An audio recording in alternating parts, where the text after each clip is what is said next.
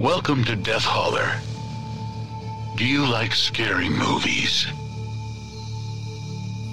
Welcome to Season 3 Slash or Pass. There will be laughter, tears,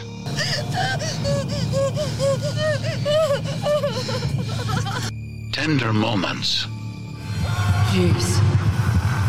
Jason. My special, special boy. but most of all, screams.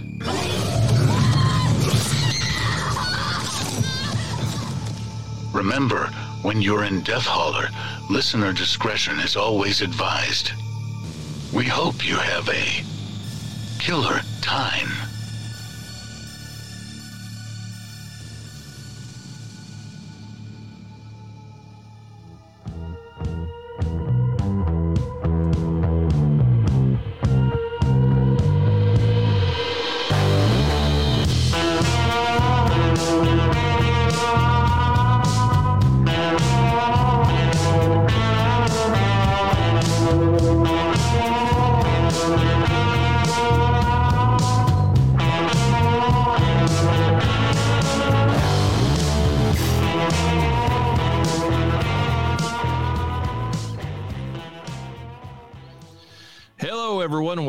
To Death Holler. I am your host, the Reverend Dr. Death, and joining me, as always, is the Dream Warrior, La llareyna. Have you had any more prophetic dreams lately, llareyna? Uh, actually, I am so thrilled and so excited to say that one of these Freddy movies actually gave me nightmares, Okay. and uh, that is you, you. You know, you just really can't ask for any more. You know, that, that's what that's what these movies are supposed to do. Yeah, I mean, that's the whole intent of them is to kind of, I mean, not just uh, kind of leave the screen and kind of follow you, you know, to uh, a, basically like Freddy to a place that you can't really defend against while you're sleeping. So, Yeah, it was pretty bad. So I mean, it's not not a ton to go into. Uh, we'll get into it when we get into the movies because it really kind of mirrored the movies. So there's that. All right, cool. This episode, we are finishing up the uh, Nightmare on Elm Street franchise with a meta horror classic, Wes Craven's New Nightmare from 1994, and the failed franchise reboot from 2010, uh, A Nightmare on Elm Street. Both movies are notable for not being headlined by the Frederick Krueger that we grew to know and love. Um, so refresh yourself on some Grimm's fairy tales, prepare yourself for a potentially triggering subject, and don't harass your pharmacy staff to fill your ADHD medications early, bitch. If you're enjoying the podcast, we'd appreciate it if you could take the time to like, comment, subscribe on whatever podcast platform you prefer. It helps us get more visibility on podcast listings and helps us grow. Also, consider following us on social media. You can follow us, uh, or you can find us on TikTok and Twitter under Death Holler Pod, and we can be found on Instagram and Facebook under Death Holler Podcast. We appreciate everyone who listens and hope you enjoy the show. Let's attack some bees. What, is that? What is that? What is it? Oh, no, no, not the bees! Not the bees! Ah! Open my eyes! I decided uh, this episode that uh, because we didn't give it its due in the last episode, and because uh, the it it it kind of matches the theme of this one, that I would go ahead and cover the Slumber Party Massacre movies, at least a couple of them. There's actually at least three that I know of, and maybe more than that. So, Jesus. um, uh, so the first one up is Slumber Party Massacre from 1982. Uh, one of the taglines is, uh, well, actually, two of the taglines close your eyes for a second and sleep forever. And then the ultimate driller, killer, thriller. Mm, I like the close your eyes for a second and sleep forever. Yeah, I think that's a little bit better. Uh, actually directed by Amy Holden Jones, so directed by a woman. So that's that's kind of cool for a movie from the early '80s. I mean, you know, Yeah. representation and all that. So, We did it, girls. um, and this actually has quite a bit of TNA in it. So this woman knew exactly how the genre was supposed to be done. Uh, written by Rita Mae Brown and Amy Holden Jones, so it was written by women. There you go. That's even better. and uh, music by Ralph Jones. Uh, principal players we have Michelle Michaels playing Trish, who is our first final girl, uh, but she's the party girl of the of the movie. Uh, she was also in New Year's Evil, which we covered, uh, Demon Rage, and also uh, Death Wish 4, The Crackdown. We have Robin Steele playing Valerie, who's our second final girl. She's more respectable than Trish, but loves her some Playgirl magazine. uh, she was in Sorority Babes in the Slime Ball, Bolorama, uh, Vampire Nights, and American Ninja 4, The Annihilation. Okay.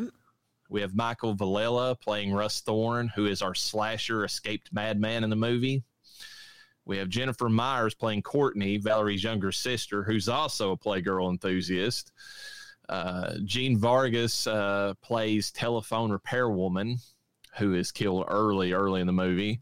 Brinke Stevens plays Linda. Uh, she's been in a ton of stuff. This is Spinal Tap, Savage Streets, Slave Girls from Beyond Infinity.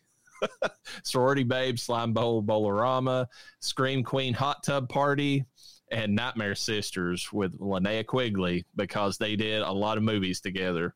Yeah, I could see that from Savage Streets alone. The rest I'm not familiar with because I wasn't a big Linnea Quigley follower. So Yeah, yeah her and Brinke were, I, I, they had to have been friends offset because they did a ton of movies together back in the day.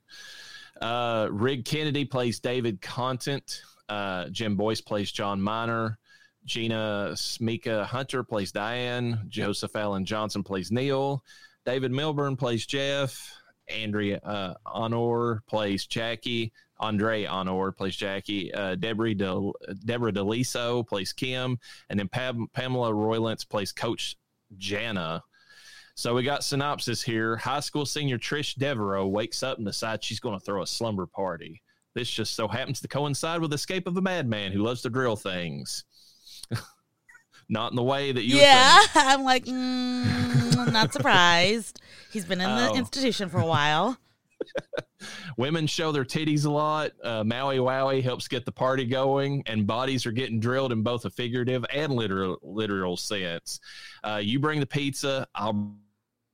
That's one of the other taglines for the movie. I got my pencil. Give me something to write with. this movie's Body horrible. count, body count is a respectable 12 in this movie. Wow. Early, early in the movie, the phone repair woman, uh, who is way too hot to be a telephone repair woman, but that's how these movies go. Uh, she's drilled in the head off screen. Uh, the killer basically is hiding in her van and pulls her inside, and the drilling begins, uh, but not that kind of drilling, not yet. uh, Linda is drilled off screen. Uh, Mr. Content is drilled through the back of the neck. Ow. John Miner is majorly decapitated. Wow. Diane is drilled off screen. Pizza guy has his eyes gouged out. Gross. Neil is stabbed five times in the chest. Jeff is drilled in the back and then drilled some more. Jackie has her throat slashed with a drill, which is a weird way to kill somebody with a drill, but hey, it works. Yeah. Kim is stabbed in the stomach with a knife. Coach Jana has her stomach slashed open with a drill. And then Russ Thorne himself is stabbed, slashed, dehanded, and impaled on a machete. Wow. if you're going to kill the bad guy, make sure you do it in the most uh, just crazy way that you can.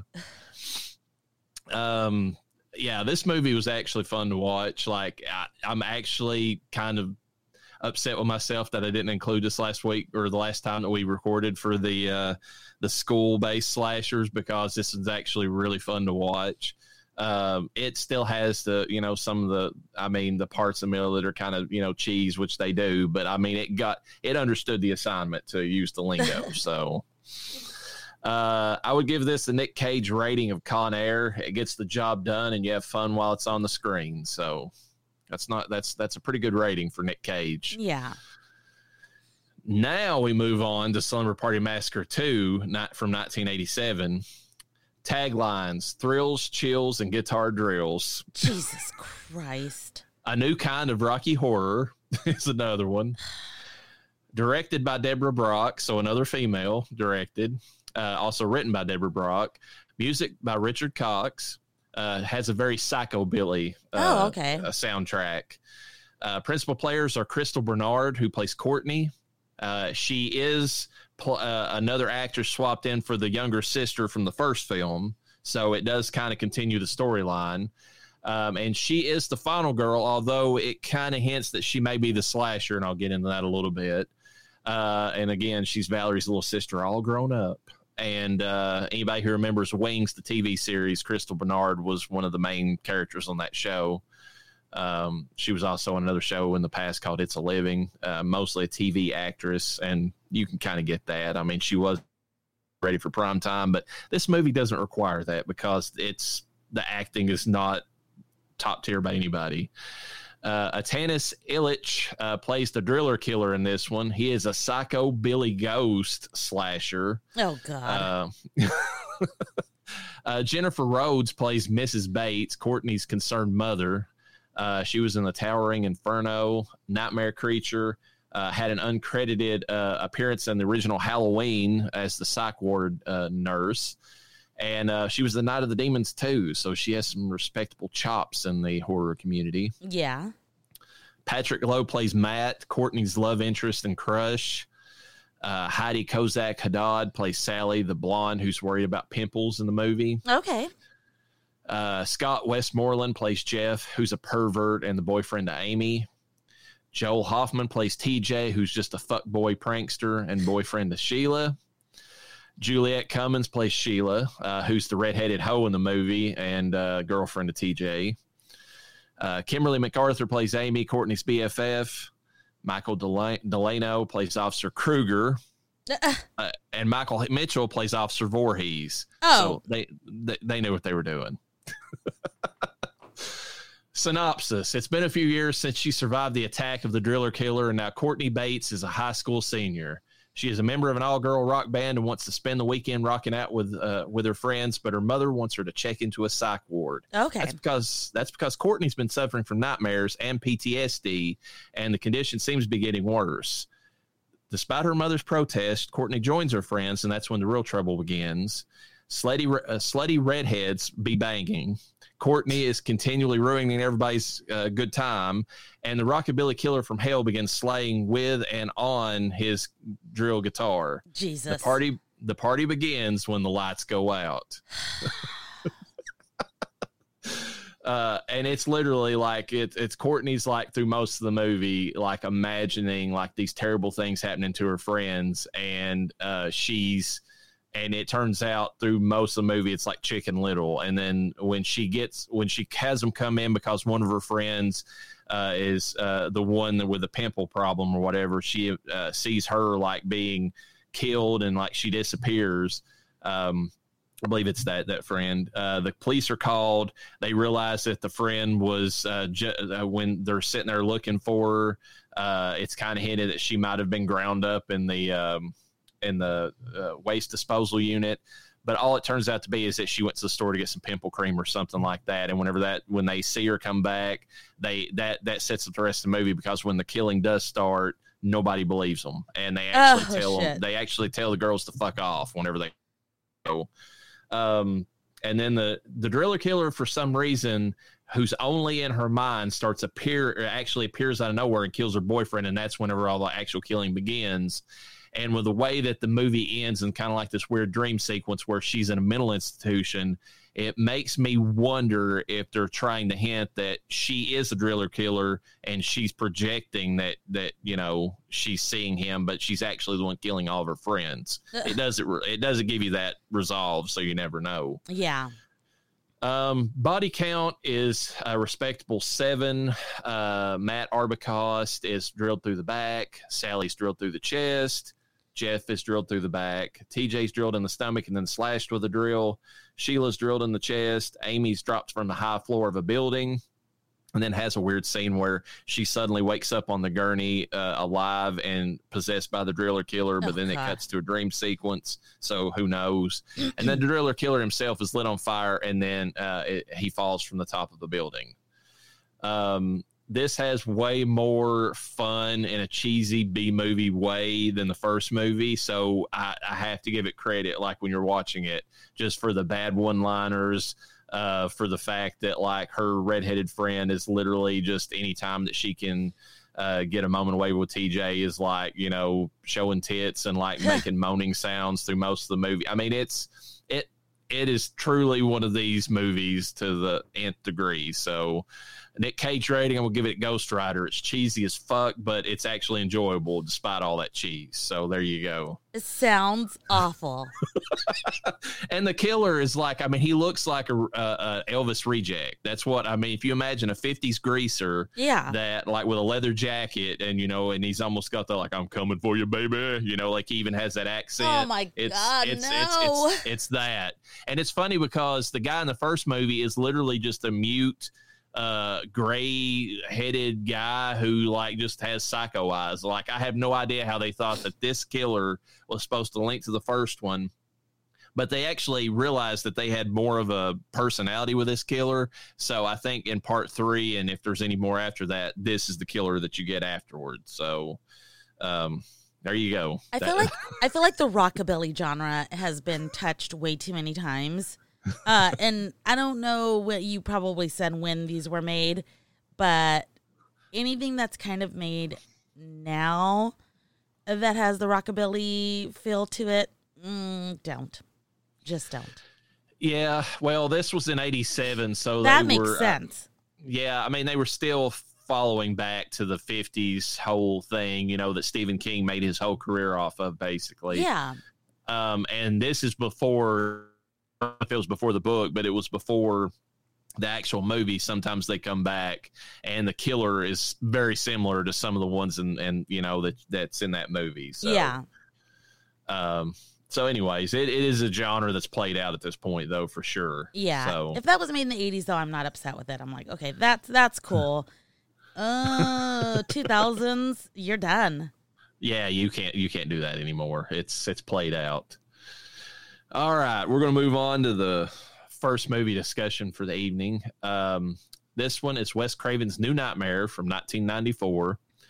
Tagline This time, staying awake won't save you. That's kind of lame. I'm sorry. It, it just is. Yeah, it's not. You could tell that we're pretty deep in at this point. What, seven movies? Yeah, yeah, this is a seventh film or whatever after they claimed that they would never bring Yes. Freddy back. Yeah, but this is Wes Craven. It's different. Yeah, well, it is, and tha- and that's the reason they and and they saw the, uh, well, Sh- Robert Shaye, who never turns down an opportunity for money, uh, basically was looking at it was like we've got to have a way to bring him back. Wes, can you do anything? And Wes was like, well, I really hate what you did with all the sequels. I'm going to make something totally different. And they're like, whatever, as long as it makes us money. Yeah. So, uh, and this was actually written and directed by Wes Craven himself. So that the master of horror did return for this film. Uh, music by J. Peter Robinson, which is probably one of my negatives to the film, but we'll get into it when we discuss that. Uh, budget of eight million, it made nineteen point eight, so not it didn't set the world on fire, but I mean it did, you know, make profit. So there's that. Yeah. Principal players Heather Langenkamp playing herself uh, as the final girl, Robert Englund playing himself and uh, Demon Freddy, uh, who in this one is an ancient demonic entity that preys on children. Miko Hughes plays Dylan Porter, Heather's son and target of Freddy. Uh, if a lot of people won't know the name Miko until I tell you, he played the little creepy blonde kid in Pet Sematary, the one that was like slashing uh, Fred Gwynne's uh, ankle toward the end of the movie. The one who died. All right, Yes, everyone. The one that yeah. got hit by the Mack truck. Yes, the one that set the whole thing off. Uh, I totally forgot that he was in Kindergarten Cop because I think he's the one that says something about girls have vaginas or something yeah. like that, which would get you canceled these days. Um, he was also in Spawn and Tropic Thunder, which I'm going to have to go back and look because I mean he would have been grown up, and I don't remember seeing him in that. But he was probably like a bit player somewhere in the background. He grew up to be pretty good looking. I was surprised. I was like, uh, who's this Miko bitch? Um, and then I looked and I was like, oh, that kid, that guy's pretty cute. I thought it was the husband in the movie. No, he was the fucking kid. And I was like, oh shit, my bad. Yeah, I mean he he's not a bad looking guy now. I mean I don't know how damaged he is for making Pet Sematary in this movie when he was a child, but you know, hopefully they kept him away from most of it. Okay, so the pictures that are popping up are the pictures of the the nerdy looking guy with the glasses, but I don't know if that's him. It could be. I mean, actors, you know, are actors, but Miko Hughes is pretty decent looking. I, I'd be surprised if they covered up his face like that. So, anyways, moving on. Uh, Wes Craven's actually in this, playing himself as the scriptwriter. I fucking love that. Uh, Fran Bennett is playing Dr. Hefner, a well meaning but bureaucratic bitch in this movie. Yeah. uh, she was an 8 millimeter, The Manor, Jezebel, and she's done tons of TV. She played that part to a T, by the way. I hated her guts. like, Yeah. but you're supposed to. I mean, Did a good job. uh, Matt Winston plays Chuck, who is an FX worker creator. Uh, he was also in Halloween H2O 20 years later and in Zodiac. Rob LaBelle plays Terry, who's an FX worker creator. He actually was in an episode of Supernatural and he was in the movie Watchmen. Oh, damn. David Newsom plays Chase Porter, who's Heather's husband in the movie, and of course Dylan's dad. And he was in an episode of Supernatural, and also in the movie Kiss Kiss Bang Bang, which I I love that movie. It's I mean it's really good. Robert Downey Jr. and Val Kilmer movie. Uh, Trace Middendorf plays Julie, uh, Dylan's babysitter and Heather's friend. Uh, she was in the Scream TV series, which I think's funny given the fact that uh, it must have been like her connection to Wes or something that got her that role. And then she was in Mission Impossible 3 was her big movie. So synopsis, as Los Angeles is racked by earthquakes, Nightmare on Elm Street star Heather Langenkamp is being tormented with nightmares about Freddy Krueger and receiving threatening phone calls from someone using his voice, which is funny because that almost this is almost like a precursor to Scream. It's that somebody is harassing Oh, the, yeah. the main final girl with phone calls, but you I know, didn't even think about that because it's Wes Craven. I was just thinking that Wes Craven was in the movie. I keep forgetting that he actually like wrote, directed, and was starring in it.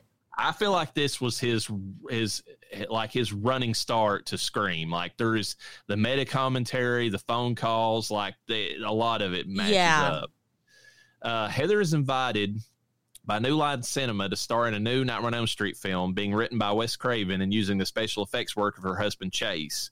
When it seems that Heather's dreams are a bit prophetic, she becomes very worried when her son Dylan begins having nightmares of his own. Special effects props take, take on a life of their own. Heather's movie life and reality begin to blend, and Freddy breaks out of the movies that were keeping him imprisoned. This time, the terror doesn't stop at the screen. That's pretty good. That one's not I'll bad. that one. Yeah. That's why I held it for like after the synopsis. Body count is only five, but we have learned with the Nightmare on Elm Street movies that they they go more for usually creative kills than they do actual kill count. So yeah. uh in this one though, it's a lot of just the finger knives. So Yeah. Ch- a lot of repetitiveness too. yeah, Chuck stabbed in the throat with finger knives. Terry has his chest uh, s- s- stuck with finger knives. Chase Porter is killed in the automobile accident after being stabbed in the chest. Julie is stabbed in the back and has her neck broken. Uh, and then Freddy Krueger entity is stabbed in the leg and tongue and then burned and exploded. Freddy and his Uh, tongue. Well, yeah, his tongue, which comes back, and they redo. I mean, that's something we can get into. They they kind of like hit the highlights of some of the the things in the other movies. Uh, I also find it funny that he was exploded in this movie, which is exactly how he died in Part Six. You know, they just in a different. I mean, they brought him into reality in that movie and then blew him up, and in this one, he bl- he blows up inside of his dream world. Yeah, well, that was different, Reverend. That was in the movies, and this was in the real world. Okay. Oh yeah, it was This in really it was really in. Los Angeles. Yeah. Um, quotes in the movie. John Saxon. what the hell's going on, Nancy? Heather Langenkamp, why are you calling me Nancy, John? And then John's like, why are you calling me John, Nancy? Pull yourself together before you make yourself and that kid nuts. Uh, and then she says, John, would you call Robert? And then he says, Robert, with a, you know, quotation mark. Robert Englund, you know, the guy who plays Freddy. Freddy who? Freddy Krueger. Nancy, Freddy's dad. Don't start losing it like your mother did. I love you, sweetheart. Don't forget that. And then she responds back, I love you too, daddy. And when she says that, I like that interaction because because that's when she accepts the role of Nancy, which is what she has to do to defeat Freddy in the movie. I, I like the the transition there. It was it was physical, it was emotional. It like you saw a whole ass transition happen of fucking shit. Here it goes. Yeah, yeah, like the entire like her house changed over to the house from the film, and which by the way they changed back to the original blue door from the first movie instead of the red one that was in all the sequels Yeah. because Wes kind of just pisses on all the sequels. Oh um, um, Robert Englund while uh, walking Heather out of an interview. I think they'd like to see us together again. And then Heather's like, "In what a romantic comedy?" And Robert's like, "Just because it's a love story doesn't mean it it can't have a decapitation or two. yes. And then Freddy uh, has a couple lines here: "Meet your maker," and then "Miss me." Uh, He this is a different Freddy. He doesn't have the the quotable one liners in this movie. Oh yeah, he's evil. Yeah, his appearance is way more dark. Like, I mean, he's he he goes back. They they kind of give him the demonized from Freddy two in a way. Like they, you know, but but this time they're like slits or something. Yeah. um, Robert Shaye, how would you like to join us in the definitive nightmare? And then Heather's like, I thought you killed Freddy off. And Robert's like, Well, we did, but the fans, you know, the fans, God bless them, they're clamoring for more. I guess evil never dies, right?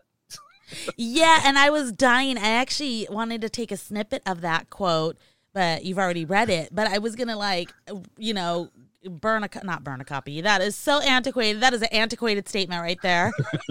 I wanted to, you know, rip it from the audio and just fucking play it at some point because I was like, when I saw that, I was like. Isn't it the fucking truth though? We've talked about this multiple times, specifically with Jason and of course with Freddy. Like we know deep down in our hearts we would we would love Freddy to come back. We're just terrible like that. Yeah, we probably need to discuss what he said in that article too before we're done with uh, this podcast. Yeah. but we'll get to that. You know, uh, probably save it for the end because I think it fits even after the remake. Uh, you know, so Yeah. um, Heather Langenkamp. Every kid knows who Freddy is. He's like Santa Claus or King Kong, or and then she trails off. Okay, Um, look, Heather. He is not like fucking Santa Claus. He might be known like Santa Claus, but that's a whole ass different.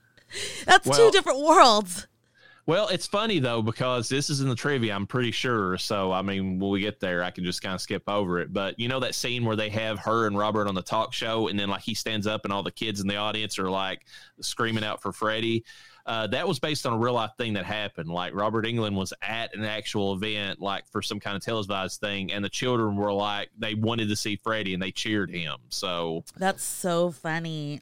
Um, it's it, it, it's it's kind of sick in a way when you think about that what he is. But yeah, it's it's hilarious. I have to elaborate on that because it, you're right. Okay, you are right because last night I had to break to my children who Robert Englund was. Like my daughter had a clue. She's like, "That looks like Freddy Krueger," and I was like, "Oh, newsflash, sweetie, that is Freddy Krueger."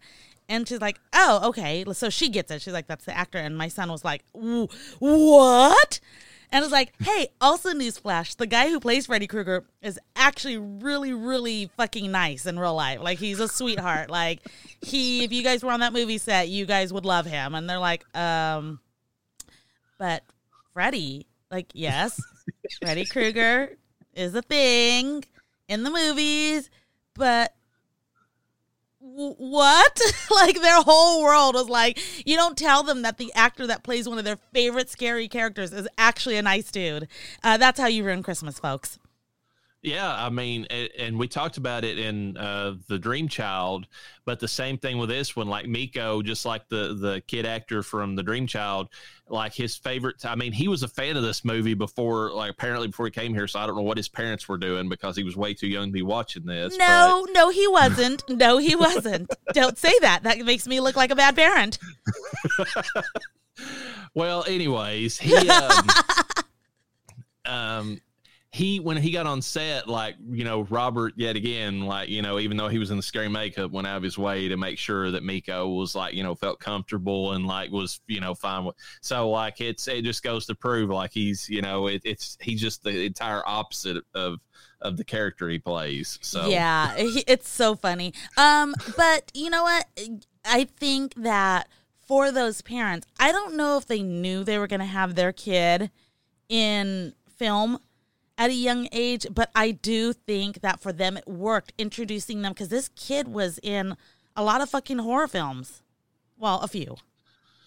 Yeah, I mean, he was at least in his early career, he was in a ton of them, and, I, and I'm sure that he's probably went back to the genre because, like, it's one of those things where if you're a horror movie icon, or you know, like you always have fans. Like, I, I Miko has like been on the circuit quite a bit, like the you know convention circuit, and so I think if he's not doing like, I, and I, I don't think I looked into it, um, but if he's not doing like these some of these low budget horror movies, I'd be surprised because that's an easy way to get some cash or Oh, whatever if you've been uh, in a horror film at all. So, um, other taglines in the movie.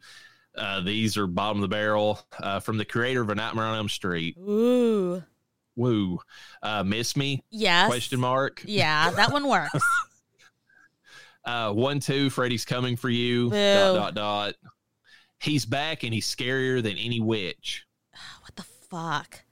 That's Yeah, terrible. Yeah, I- that one's bad. Uh, let's just go into it. Uh, the review of the movie. What did you think about the appearance of Freddy in this one versus how he looks in the other films? Well, you could tell it was a mask, obviously, but it works. Um, I didn't hate it. I wish he had the hat a little bit more.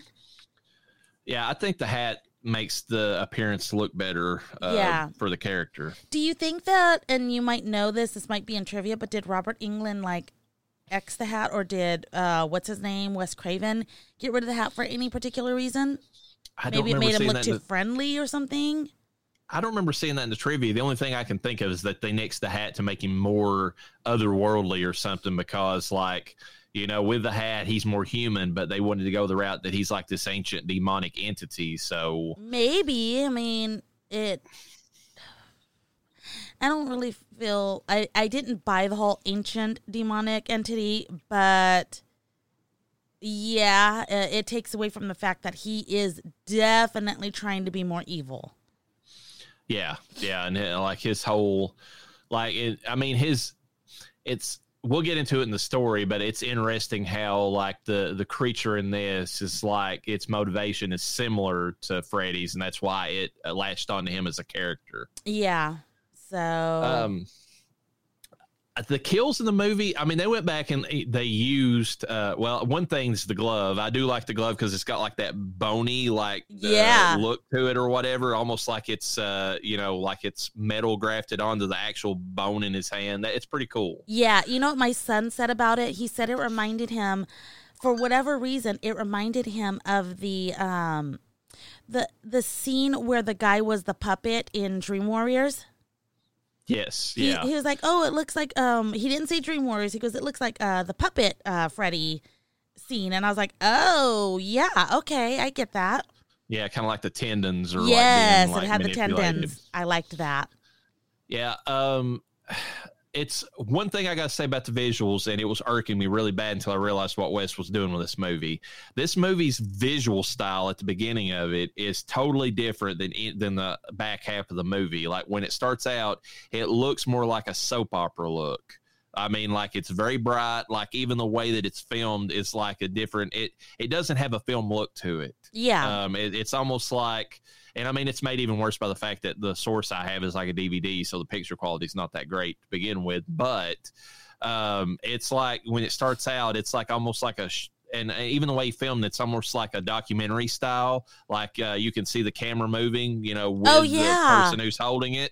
And then whenever it makes the switch about halfway through, and Heather starts realizing that Freddy's breaking into our world, it's in the hospital, I believe, when she first admits her son there the the look gets darker like the lights you know come down like the, they they light it way less. It has that film look and it actually looks like a movie at that point. So it's an interesting i mean i know why you know wes did it once i saw the back half of the movie. I'm like oh he's trying to this is the real world and then she transitions slowly Yeah. into the film. So um but it was bugging the shit out of me. Like i was like why did he why did he film it this looks awful like whenever i was watching the beginning of it. So Uh, um, and it and it starts out in, in her dream. I think her dreams are film based too, because the very first film or thing we see in the film is like the shot of uh, you know, like being on set. oh yeah. And then like the and then they they say cut and all that, and then the hand like comes to life and kills the FX guys, and then she wakes up, you know, and um that I that looked better. It looked really good, and then of course it had the classic, you know, uh, uh Bernstein music, you know, the the Freddy theme Yeah. playing, which was really good. But skipping ahead a little bit, the music from about then on, whenever they started using the new uh, composer's music, I felt like was a little just. It was it was both like generic and a little overblown. Like it was that kind of music that you could say like dun dun dun, you know, Yeah. like just random stuff in the background. Didn't have that classic like just I mean when you hear that classic Nightmare on Elm Street theme, it like sends shivers up your spine because of the way that like the fingers just play across the piano slowly, you know. Yeah. Um, and and this movie didn't have that. But anyways, like I was just eh, I noticed the visual transition, and I thought that was kind of cool once I understood it. But it was Yeah. I hated it at first. Um, I didn't notice it. I did. Excuse me. Let me rephrase. I did notice it, but for me, it worked. So it, it wasn't anything that bothered me. Um, I don't know. I've never. I've never seen that. Well, the, the first time I saw it was a few weeks ago. Rewatched it with the kids again last night, as I always do. I like to do a rewatch right before we do. Uh, this is the only one I rewatched though, versus the 2010. But we'll, we'll we'll move on. But uh, yes, going to the music, I what I feel like they did with the music is they tried to update it too much. They tried to bring Yeah, it to this is you know it was I think 1994 that this movie came out. Yeah. mhm. They tried to make it a newer version of it, um, which back in the 90s I guarantee you worked just fine. For us that are actually here to critique, we're like, that sounds retarded, you know? yeah it's uh it's just weird because it i mean it didn't it, i guess it fit for the early 90s like what was popular music wise in movies at that time but it's like you're you have one of the most classic themes in existence and maybe they couldn't get the rights fully to do that i don't know why they wouldn't because Robert Shaye i would have figured would have had that on lockdown anything in the movie he would have had them sign over the rights to Yeah. for use, but maybe that was like Wes's way to like draw the dividing line. It's like this isn't the movie you think of, so we're not going to use that classic score. That could have been his line of thinking. I don't know. Maybe because he, you have to admit that Wes is like Wes was not acting in this film.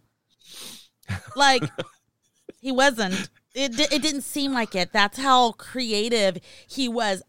I, in particular, I mean, we're kind of moving a little. Well, I don't want to move past visuals to story right away, but the, the story is the absolute best part of this film. That's Yeah. the reason. I mean, I hadn't got to it yet because I love what he. I like whenever he starts explaining like the stuff behind the character and everything. It that's what made me appreciate this movie. Like I'm like you put a lot of thought in this. I, I actually love what you're doing with the lore in this movie. Oh my god it was uh i loved it it because i just it just felt so real you know and i think that's why i'll just spoiler alert right now this was the one that gave me the nightmares real s- freddy krueger nightmares I could see that because I mean of the two, it's it's got that blending into reality more, and then it's got I mean, it, it's it's got some neat stuff into it that ties it to the real world more than just the plain you know Nightmare on Elm Street. Um, the only thing I'll say about the visuals, otherwise, I do appreciate the callbacks they did, where I think it's Jill and she's rolling around on the ceiling, like you know. oh yeah, that was cool. like like Tina from the first movie.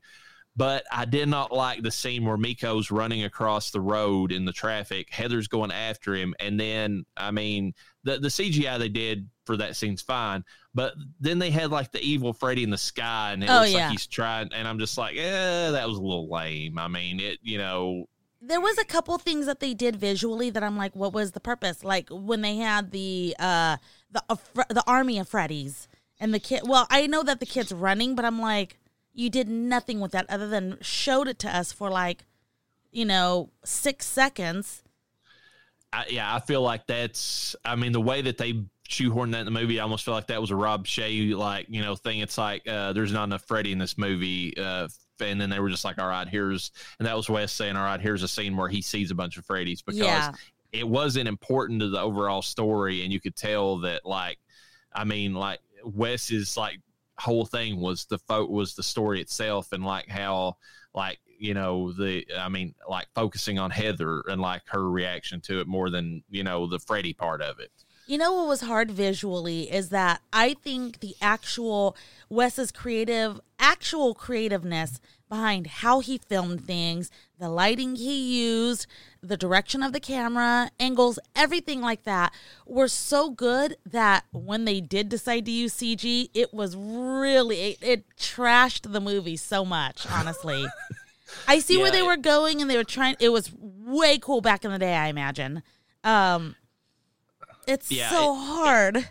it just doesn't fit the rest of the movie no, because he really put he he really amped it up in this film in terms of storyline and you know, like I said, everything. So to have that, it was it was kind of sad. It was like, oh fuck, this is lame, you know. like you were doing so good. You probably could have did a real effect. It probably would have been way cheaper, and you probably would have done it way better. I, I think so. I think they would stuck to more uh, uh, prosthetic based stuff that they would have been fine. And like, I know that a lot of the movie didn't necessarily take place in dreams, and what did was more. I mean, it was more like it was it. It wasn't the when you go into the nightmare realm in this movie. It wasn't the fantastical. You wouldn't go in until the very end. You were not going into the boiler room. You wasn't going into these weird locations. It was literally you were going into the same place you were in the real world, but now Freddy was, you know, like Yeah. you know, involved in it and it made sense for the movie. It just visually it kind of I mean, it didn't stand out as much as some of the previous movies that way. Yeah. Um story wise, we'll have to move we'll move on to that because that's the the crutch of this movie. The that the line where Wes is explaining to her that he had to write the story that it you know that it was writing him. Uh, first of all, I love that because any writer can kind of tell you that once you get like in the flow of a story, Yeah. like things start to change. And the actual story, like characters that you thought would do one thing, end up doing something else. And when you look at it, you're like, I, that's not what I was intending to write. Why did it come out this way? Um, the uh, and I, I'm blanking on his name, but the original Conan writer uh, said that like I mean he had a weird way of explaining it. It was like actual Conan himself was like coming through and like having him write his stories out. yeah. And uh, Stephen King said similar things about some of his stories, the ones that like stood out the most.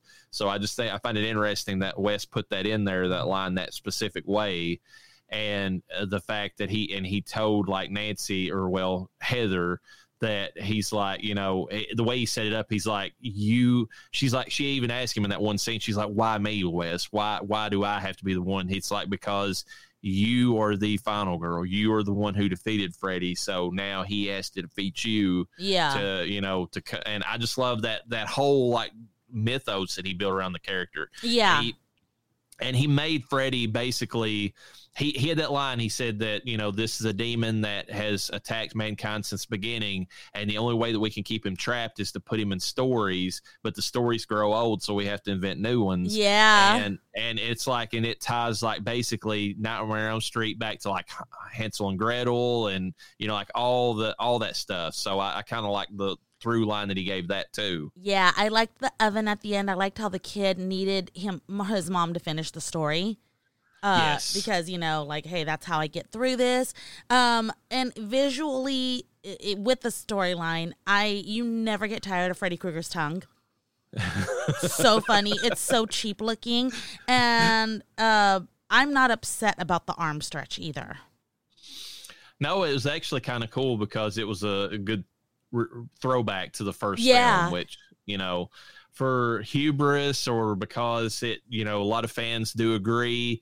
Uh, you know, Wes has a point. It, it is the best movie in the series. Like Yeah. part one is. I mean, I love Dream Warriors. It's the best sequel, and it's probably the best sequel in most of these franchises. Period. But the problem is, is it's still part one is its own movie and didn't need the ending they gave it. It- no, If, if it would have ended with Nancy turning her back on Freddy and then he would have been defeated, that's actually a damn good ending. And Wes had a point that it should have stopped there. But, Yeah. you know, it Robert Shaye likes his money. yeah. Um storyline related. Oh god, where was I going with Oh shit, I lost it. Um, I was going to say on the story, I love how John Saxon in particular is used in this movie because Oh, even yeah. without him being, uh, you know, his her father, he plays that figure. Yes, very well. And and and he and I love the relationship in the movie prior to it's like she's leaning on him. She's like, John, I don't know what's going on, and like he's like he's actually the father that Nancy needed from the first movie, but like John is that to Heather. I love that whole Oh yeah. interaction between the two of them. Also, do those two in 10 years did they not fucking age? Well, that's one thing I was going to get to with the acting. Heather Langenkamp is smoking hot in She's this so movie. freaking hot. I was like, "Oh, fuck off." I had to look at old photos of her to feel better about myself. uh what yeah i mean and then i don't know if you noticed but she ended up getting from uh um the first movie she like in this one when she started like toward the end of the movie she got the gray swirl Yes. back in her hair again Yes. um i was like that's a good callback but yeah like her at the beginning of it when she's in that dress getting ready to go to that uh you know tv thing i'm like Jeez Louise, like I mean, lady, you're I mean, uh, you eh, she at that time had already had a kid herself. Yeah. because they they based, and I'm like, you look more gorgeous than you did back uh, whenever Yes. you were in your prime. I she mean, got er, or- better. Like she she got hotter and I was like, "Ugh, disgusting." and and you're right. John Saxon looked like he was perpetually like 40 years old or, or late 30s for like 20 years. Yeah, they could have been like they could have been friends, but like not like after I realized it was her dad cuz it took me a minute to catch up on what's going on and I'm like, um Oh, yeah, oh yeah, I forgot that was her dad. Oh yeah, he looks. Oh yeah, of course that's him. It looks just like him. He didn't age. Uh, she more or less caught up. To, even though she doesn't look like she aged, she matured. So she doesn't look like a teenage, an older teenager. She looks like a young woman now. Yeah. But he sure. still doesn't look that old. So they look closer in age now a little bit. Yeah, it's um, it, it was kind of weird seeing that, and then um, Robert Englund is Robert Englund. I mean, there's Oh. really no. That's what I wanted. No that's what I lost. Okay, in the storyline. Do you know how bad it fucked me up that Robert Englund went psycho crazy in this film? Like, because it felt so, everything felt so real to me that this was actually really happening. That's how much, like, how well I think Wes Craven did in the storytelling is that when I saw Robert Englund painting his crazy ass painting and Yes. fucking losing his mind, I'm like, no, not not the nice actor that plays the one of the scariest dream guys ever. You know? Um, I, that's something I was going to bring up at the story though. While we're at it too, uh, that's the one thing that I feel like kind of, I, and maybe there was an altered version of this movie, like an alternate director's cut that was something was dropped out. What happened with Freddy or with Robert Englund's storyline after that point? Because it showed him being obsessed with the painting, but then, to my knowledge, you never see him again for the rest of the film. So I, you don't know. You don't actually know. What I created in my head was that he was the Freddy, like he actually turned into Freddy. Okay, so the anytime that people were attacked, it was actually it was it was Robert. Yeah, uh, like when he jumped out of her closet, I was like, Robert, no! I was waiting for her to say it, and she didn't. Okay, But um, I don't know that. But see, that's not. I don't know that that's what really happened. Yeah, that's the thing. I don't. I, I didn't see that, and I don't. I mean, and I didn't want to assume that about the movie because it didn't have a through line. Once it showed him being obsessed too, and and you know, and showing like basically Freddy coming out of the painting or whatever, you know, like that was the way that the painting was designed. It was like after that, it was you know, you never saw him again, and then she didn't even like she, eh, she for the rest of the movie, she's. She's waiting for Robert to get back in touch with her, Yeah. but then like he never does. So Well, you never see, know what happened to him. That's what I created in my head to protect me because I cannot fathom the thought that they just dropped him off. Like he was like, she calls, you know, to you know check on him. She's getting ready to go see him, and he's like, "We're out of town. Don't come visit us or whatever." And it's like. No, that can't be the end of that. Like he didn't just fucking disappear and then they don't even question it. Granted, she doesn't really get time to question it, so I guess that And- part works, but I'm like, to me, it would have made more sense that while he was losing his fucking mind, he thought he was Freddy Krueger, actually Freddy Krueger, or became Freddy Krueger. I could see him doing that, but in my head canon, I think what I was imagining happened it was that he painted that, and then later that night, there's a scene that's missing where Freddy crawls out of the painting and kills Robert. You know, in the movie, That would be That's- cool. That, but they, I don't know what happened to that scene. It's like it was. Where did that go? Like, I mean, that, that should have been in there at least for the transition, so Yeah. the audience knew what happened. you I know? didn't see that in my version of the film, so um but anyways that's the one thing that i was like geez i really wish that i mean because i'm like this is this is actually one out of the besides the first movie the best written movie of, of the in the series and that's the one negative point i have about the story in that is that they they left that hanging and didn't really resolve it at all Yeah. like you didn't you didn't need to see what happened to west because it was assumed that Freddy was going to get him because he, you know, he he was the scribe. He was the one bringing Freddy into reality. But once he had done his job, he would he would be there would be no use for him, so he would be dead. And that's kind of the when he talked to Nancy or to Heather, that's the vibe you got from him. It's like, okay, I, I'm this is it for me. I'm not, you know, like you're the one that has to finish this, Heather. I, I'm, you know, I have no control over what happens from here on out. So yeah. Um, but but I mean, across the board, I, I liked what they did. I also like the way that he worked in like the bureaucracy with like the the the woman. She was trying to do good for for Heather's son because she thought that Heather was losing it, Yeah. and she was, to be honest. But I mean. She ended up hurting the kid more than helping, and, I, and that's almost like a, a weird weirdly well constructed and hidden critique of like modern medicine. You know, like- yeah. put in this movie, uh, or at least mental health uh, in this country, because God knows it's not that great um, the way that they they do it. yeah. Uh, acting, I thought Heather Langenkamp knocks it out of the park. Oh yeah. Always. She- I mean, they they they put her on a pedestal in this movie, which she deserves. They're like, "It's you. You're the lead. You're the one." You know. I'm going to say this. Um, I, I spoke with Cody about this a little bit, and you know, we were talking about like if we do like a wrap up episode for this whole season where we give like the Death Holler awards just in general to like certain things, you know, like best slat that best slasher of them all, the best final girl. His argument would have been for Sidney Prescott, and I can see that. You know, she's the one that like you know ran with it. She's the survivor. She's the one that actually you know showed the PTSD effects, all that stuff. Yeah.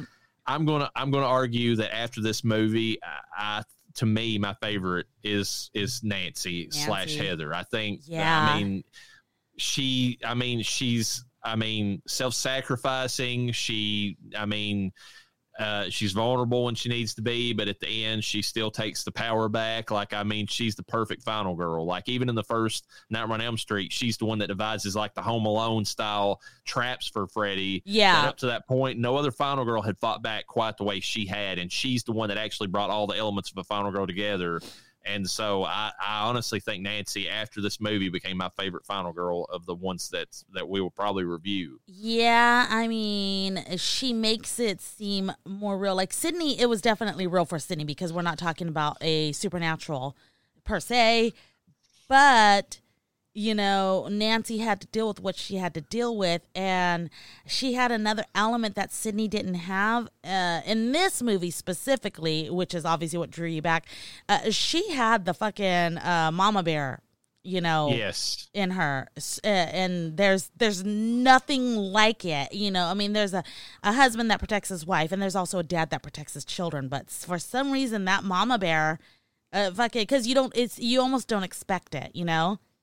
I, and I think that's why some, why she became my favorite, just because I saw that in her. I'm like, I don't think any other final girl has been shown to like have the motherly inst- or protection that she has. Because even when it's revealed that Sidney has children, they're so far removed from the situation Oh, that yeah. she never she never taps into that at no, all. Like, not at all. You never, and you never really. I don't know. I don't really feel like she's a mom because a mom you- wouldn't leave her children like that. You know. Yeah, uh, I'm I'm going to leave you all to protect this group of kids that I have no like link Yeah. to whatsoever, and you might be motherless after this. No, I mean like really, Heather slash Nancy is the only one who has been to that point and and you know and actually shown like the the the toughness and the fierceness that a mother uh, with imperiled children can bring out. So, Yeah. you know. But uh Robert was fine. I mean, he played it jokey and loose. I feel like that's how Robert is in real life, so it fit him. Uh, Wes was surprisingly good. Yeah. at, at, at acting. I don't I- think he was acting. I am telling you now. I don't think he. I feel like the only person acting in this movie was Heather, and of course the other side pieces that were in it. But like, I feel like Wes was legit. I feel like he legitimately had nightmares that caused him to like bring this back. I feel like Robert Englund really is that person. I mean, like he, the way he like lovingly and fatherly puts an arm around her and is like, they'd like to see us on screen together. You know, like that is Robert Englund. That was not Yeah. an actor. That's true. And then Robert Hmm. Shaye, even though he he seems his his delivery is maybe not the best of anybody in the film, it seems appropriate to Robert Shaye. It's like we're making a movie; they love it. It's like, Yeah. yeah, that's you. Yeah, that's what you do. yeah, I don't. I, I I think it was okay. Even if they are acting, because obviously they are, it is they're playing themselves. The only person who's a hybrid in a weird way would be John Saxon because I get the Yeah. I, he you could tell he's acting, but at the same time, he must have had that relationship with Heather in real life because it was too natural. Like it, I mean, it was like you know, it was there. It, there was nothing. I mean, the the chemistry between them is like father and daughter, like or surrogates or whatever. Yeah. was just too real. Like so, they must have had from the first film and like, or even the third film when he came back. They had to have had that relationship built up. Yeah, Reverend, give me like a few seconds. I need to open up the window. It's like a boiler room in this fucking oh, studio. Oh yeah, I turned my AC on earlier. So Oh my god! Give me a second.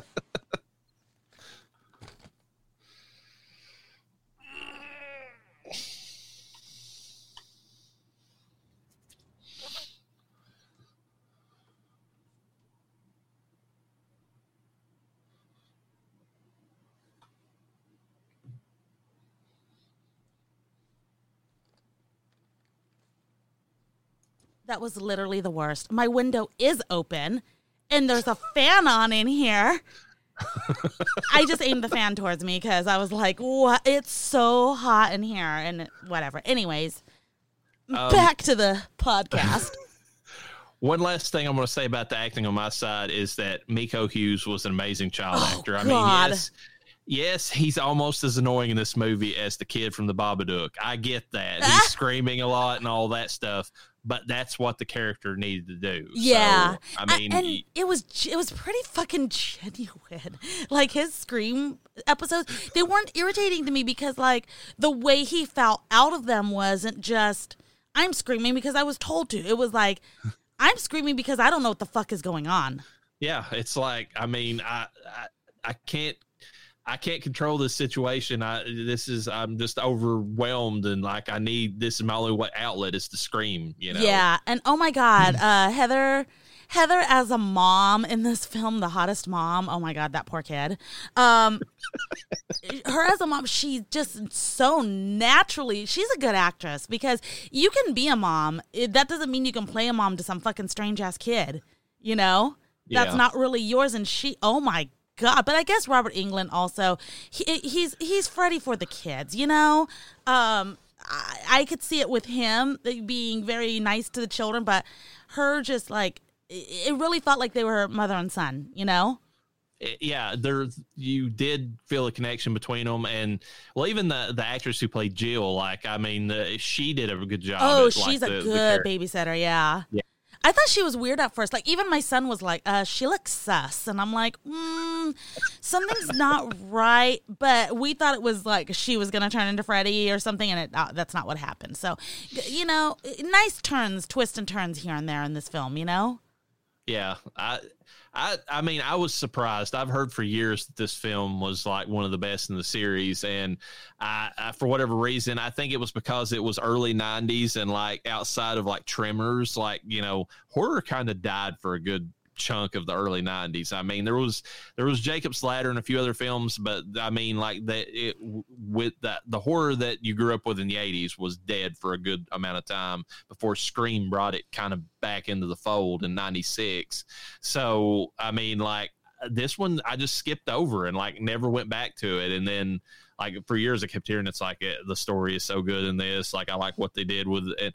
But it didn't have the Freddy I grew up with so that's why I avoided it. But and I and I still feel that in this movie. Like the one highlight of the movie is whenever Robert you know Robert himself comes on stage with you know Heather and like you know plays Freddy I'm Yeah. like well I like okay that gave me the nostalgia feels I'm like that's the Freddy that I know you know But, uh, yeah. um, it was, you know, the, there's two films in the franchise that gave me nightmares, and that's the original when I was a kid, and obviously this one now, and the the one very. I mean, I don't remember the nightmares. I just remember I had bad dreams as a kid. Uh, you know that involved this, but holy crap! Because these, I've th- I've rewatched this twice in the past, what month or two? Yeah. And uh yeah the the nightmares man they they were good. They were movie they were movie worthy so uh that's kind of cool you know? Um i survived the nightmares clearly i'm here i think. So i don't know. I i I- and I would rewatch this again, and that is very rare for La llareyna.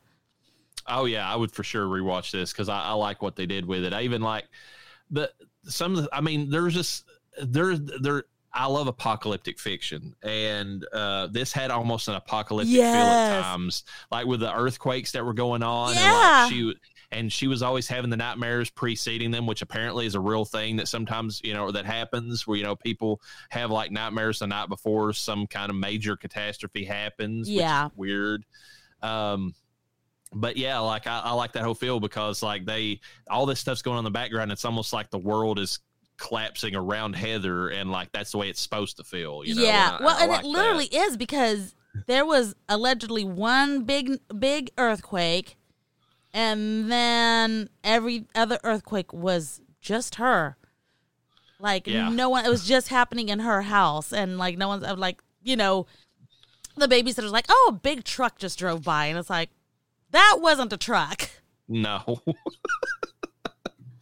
And then they brought it back to the California thing, which is an interesting trip. I mean, uh, Oh you know, yeah, change. not Um, Ohio. yeah. Uh, anyways, I, I enjoyed the movie. We've already talked about the music. I didn't feel like it was as uh, iconic, but I, I think I know why Wes did that. Different times, also, he didn't want to necessarily. He wanted this to be like you got a little bit of that that film version of the score when the film parts were in the movie, but he was trying to show the reality versus you know the dream world or or film world as Yeah. it were. So. Um, anything else you want to say about the movie before we move on to trivia and then the Death Holler Awards? I would just like to proclaim that I loved it. Yeah, I was. I like I said, I was surprised. I watched it. and I'm like, I know why people love this movie. Yeah. It's. It's. I mean, it's up there. I. I still think Dream Warriors is my favorite sequel, but this isn't a sequel, so Yeah. it's almost its own thing. It I can't really. That's why I didn't when we did the rankings. I didn't want to include this or the new one because they're not part of the original series, so they don't count. Yeah, You know, definitely. but as a horror movie, it's great um, for what it is. So, trivia. In this film, Freddy is depicted much closer to what Wes actually had planned for the character originally. Uh, much more menacing, much less comical, with an updated attire and appearance. However, in 2015, before his death, he would admit he regretted changing his appearance and said, if it ain't broke, don't fix it, which is why he kept Ghost- Ghostface's mask the same in every Scream movie. It wasn't terrible because you got to remember he wanted to keep Robert Englund as an actor, and Robert was tired of the six hour, eight hour, 12 hour makeup sessions, however long it took. I think it was four to six hours, but still, that's a long time. And so they had to accommodate. I thought that it looked pretty good for what it was. Yeah, well, I like the the difference in it because it's not it's not technically Freddy. It's something that's using Freddy because it likes to feed or you know like feed upon like the souls of children. Freddy is basically that you know in, in another version, so it, it latched on, and that's why it took on his appearance. I mean, it made sense within the context of the story. Yeah, I mean, yes, we love the original Freddy, and nothing's ever going to compare to that. But again, we're talking about a new nightmare, literally yeah, a, a reimagined version, and I thought it worked great. So you know, hope he's not uh, pouncing around in his grave worried about that. The fans still loved it.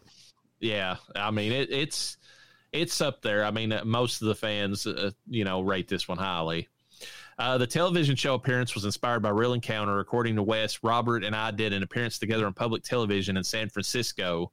It was about whether this kind of movie was bad for children or not. There were parents in the audience and then kids. All of the kids leaped to their feet and started chanting, Freddy, Freddy, Freddy. I remember looking at the show's host and the parents, and they all looked horrified. Ah, I love it. These see, these are the kids.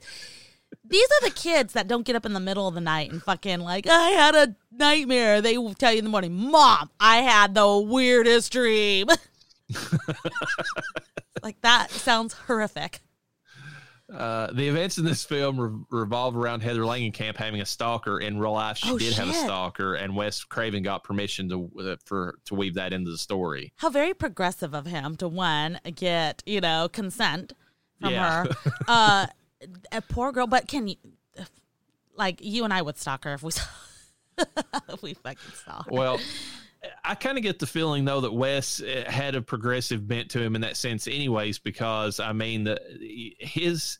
Like I said, Nancy is probably one of the, uh, to me, especially the best final girl, and that's because he empowered her so much versus all the other ones that came. And that was early in the eighties Yeah. that he did that. And he So- empowered her without making her a Mary Sue. Yeah, like I mean, she earned every bit of her like power at the end of the movie. Like it was all through her struggles. It wasn't like Rey Skywalker, which that's ridiculous that she has that last name. But we'll not get into Star Wars. It, it, like it, she gave it to herself. That doesn't count. Okay, you either have to pay in the courts to get it changed uh, by via marriage or via I don't know some other thing, and she didn't get that. So that's like if you're a guy and you take and you and you have the nickname Ace, and somebody asks you, "Oh, who gave you that?" Oh, I gave that to myself. It's like that's bullshit. You don't give yourself nicknames. No. That's- other people give them to you, so that's that doesn't count. Uh, Craven uh, had intended to ask Johnny Depp to make an appearance as himself in the funeral scene. Uh, Craven never worked up the courage to ask him, but after the film's release, they ran into each other. Craven asked Depp if he would have made an appearance in the movie, and Depp said that he would would have, and then uh, Craven should have asked him. you know, to be in it. oh, fucking missed opportunities. Why? That would have been great if he had been at that funeral scene. I'm that would have been lie. sick. It was like, it was it because, like I said, this felt real. It- So it was sad. Like I was super sad during the funeral scene. I was like, oh look at there's there's Wes. Oh look at there's you know Robert. Uh, it, it was If you look in the background of that scene, they brought a lot of the previous actors and actresses back from the first film. Yeah. Uh, the actress that plays Tina is in that scene too. Like, Yeah. she, there's a bunch of them in that. I it was the reimagination was awesome. This film has no opening titles to blur the illusion of whether it's a film, a documentary, or something else altogether. That's kind of neat. Wait, say that again. This film has no opening titles to blur the illusion of Yeah. whether it's a film, a documentary, or something else altogether. You know that's funny because uh, we have it in our library as um, because we have our digital library, and Noah has it labeled as uh, Nightmare on Elm Street Seven. Uh, nothing else. And I was waiting to see if this was the movie that I was supposed to be watching, and once it kind of opened up, and I mean immediately you you see her, and I'm like, oh, yep, this is it. it's like, but it was that's fucking sick, dude. I think in my Plex account, it's labeled as a new nightmare or a new nightmare or something like that. But it's it's Wes Craven's new new nightmare. Yeah, yeah, yeah. But I think that some I went in there maybe added like the emphasis on new nightmare so that it like linked up, you know, in the same area where it kept all the nightmare films together Yeah. because I couldn't couldn't stand it being listed Oh, yeah. and then I'd have to you know look at it so that way. Uh, this uh, let's see. This is the first and as of 2023 only movie in the A Nightmare on Elm Street franchise that doesn't have opening credits. Oh wow. I didn't even realize that. It just, you know, it kind of just gets right to business. And you know that's how I love it. Yeah, it's it, it goes right into like I said that that whole scene at the beginning where the glove is like killing the FX guys. I mean that it it it tells you right from the start what you're getting. I mean, you think you're you're in a Freddy movie again, the way that it starts filming because Freddy's making the glove, but then they yell cut and then the glove actually kills the people. It's the perfect like, you know, blend of the two to get that meta narrative going. Uh, Robert has said that this is his favorite movie of the Nightmare on Elm Street franchise, which I feel like he said about several other ones, but it Yeah. probably depends on the day of the week that he what True. he says. Along with Freddy's makeup being his favorite look, Makeup, was prob- it makeup? um well they have to apply some stuff to him i mean they put the mask on and they probably have to like dab some stuff around his eyes Yeah. kinda, you know and then like the contact lenses and that sort Yeah, thing okay. so uh, but he probably, I mean, like they probably had this thing down to like a two or three hour thing, which for him was like heaven compared to what he was used to before. Yeah. Uh, the basic premise of the film, Freddy invading the real world and haunting the actors and crew responsible for Nightmare on Elm Street, was originally intended to be used for Nightmare on Elm Street 3, The Dream Warriors. Uh, it was inspired by the Return to Horror High in 87, but the idea was rejected by the studio at the time that they made that. Uh, all of the earthquake sequences in the film were actually filmed one month prior to the Los Angeles quake of 94. I was wondering. The real quake struck only two weeks before the end of filming. Subsequently, a unit was sent out to film drive-by footage of actual quake-damaged areas of the city before the end of filming. Uh, the cast and crew believe that the earthquake scenes that were filmed before the real quake struck were uh, perhaps a bit overdone, but when they viewed the real quake, uh, they were all frightened by the realism of what they'd actually captured on film beforehand. So they, they thought that they were going overboard with the earthquake scenes. And then when Yeah. they saw what an actual big quake could do, they're like, oh shit, we kind of got it nailed on the head on this one. Yeah, you know what's funny is when I was thinking about it last night, um, I was like, "Oh, wait a second, wasn't this around the time I was supposed to go to Disneyland when the earthquake hit?" Uh, we didn't go because the earthquake hit. But that being said, I remember it was around this time, and um, so when I was watching the movie, I like, "God, I wonder if this is actual footage." From the earthquake, like did the earthquake happen and they just hadn't fixed it yet? Because I know in the movie they're kind of in the process of trying to figure out what they're going to do. You can kind of see that they're trying to work on it. So I was like, it's possible that this was right around the time. I didn't realize it was that fucking close, and I didn't realize it was after they had done their scenes. That's fucking insane. Yeah, that's uh, what is it? You- Real life imitating art. At Do you point. see why I think Wes wasn't acting? I really think this script was based off his fucking nightmares. Well, maybe he was having nightmares that were pre, uh, you know, preempting the the quake because Yeah. that's the, you know, that's what he based it off of. Uh, in the opening or the ending credits, Freddy Krueger is credited as, himself, even though Robert Englund reprises the role. That's Oh kind of a God. neat little thing. I love that. there. Freddy Krueger as himself. oh my god. Uh, before making this movie, Wes uh, watched all of the Nightmare on Elm Street films. By the time he was finished, he claimed that he could not follow the storyline at all. He regarded the sequels to be weak compared to his original masterpiece. Uh yeah. Yeah. They are, uh, although three is good for what it is, but it's still not up to the snuff for part one. Uh, Miko Hughes has kept his sewn up Rex dinosaur since Aw. filming. Uh, Wes Craven had an original copy without the scars. I loved Rex. Rex was definitely his own character in this film. He was a Yeah. hero. He was like the dog that died, you know, but he wasn't. He was a stuffy. Yeah, he he was the good boy of the movie. Yeah, Rex is a certified good boy. Uh, Wes Craven's daughter Jessica appears as a nurse in the film. Uh, in reality, uh, I wonder if that's the same daughter, by the way, that had him cast Johnny Depp, the one that was like, oh yeah, he's this, dreamy. In reality, Heather Langenkamp's real husband, David Leroy Anderson, is a special effects man, as he is in the film. So Wow. that's kind of cool that they tied that in. Yeah. Ah, he Uh, just Da- declined to play himself. Yeah, David declined to play himself. Uh, Heather and David had a son named Daniel, born in 91, serving as the basis of the film's Heather's family. Tragically, though, Daniel died at the age of 26 as a result of a brain tumor. Well, at least he wasn't a baby, but still, that's fucking hard.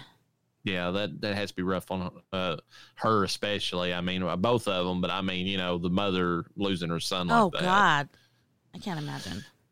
Uh, the large rocket ship used in the park scene uh, uh, went into Miko Hughes' background or backyard after his father bought it. So Wow. I, guess, I guess he was like, "Well, my son likes this. We're going to buy it for him." That's fucking insane. Uh, the bioengineered hand and glove that Freddy uses in this film, as opposed to the glove used in the prior movies, is actually derived from the artwork of the theatrical poster and video box covers of the original Nightmare on Elm Street. If you look at the original posters, they have that bone effect on his glove, even though, because remember what we were saying about those, they would make the covers for the movies, the Yeah. posters, way before the movie was even, sometimes before the movie was even, you know, the concept of it was even, you know, thought out. So they they went back and I think that's a nice tie, nice tie into the original film that they worked that back in. I love it. Uh, th- this is for Noah. The working title for the film was A Nightmare on Elm Street Seven: The Ascension.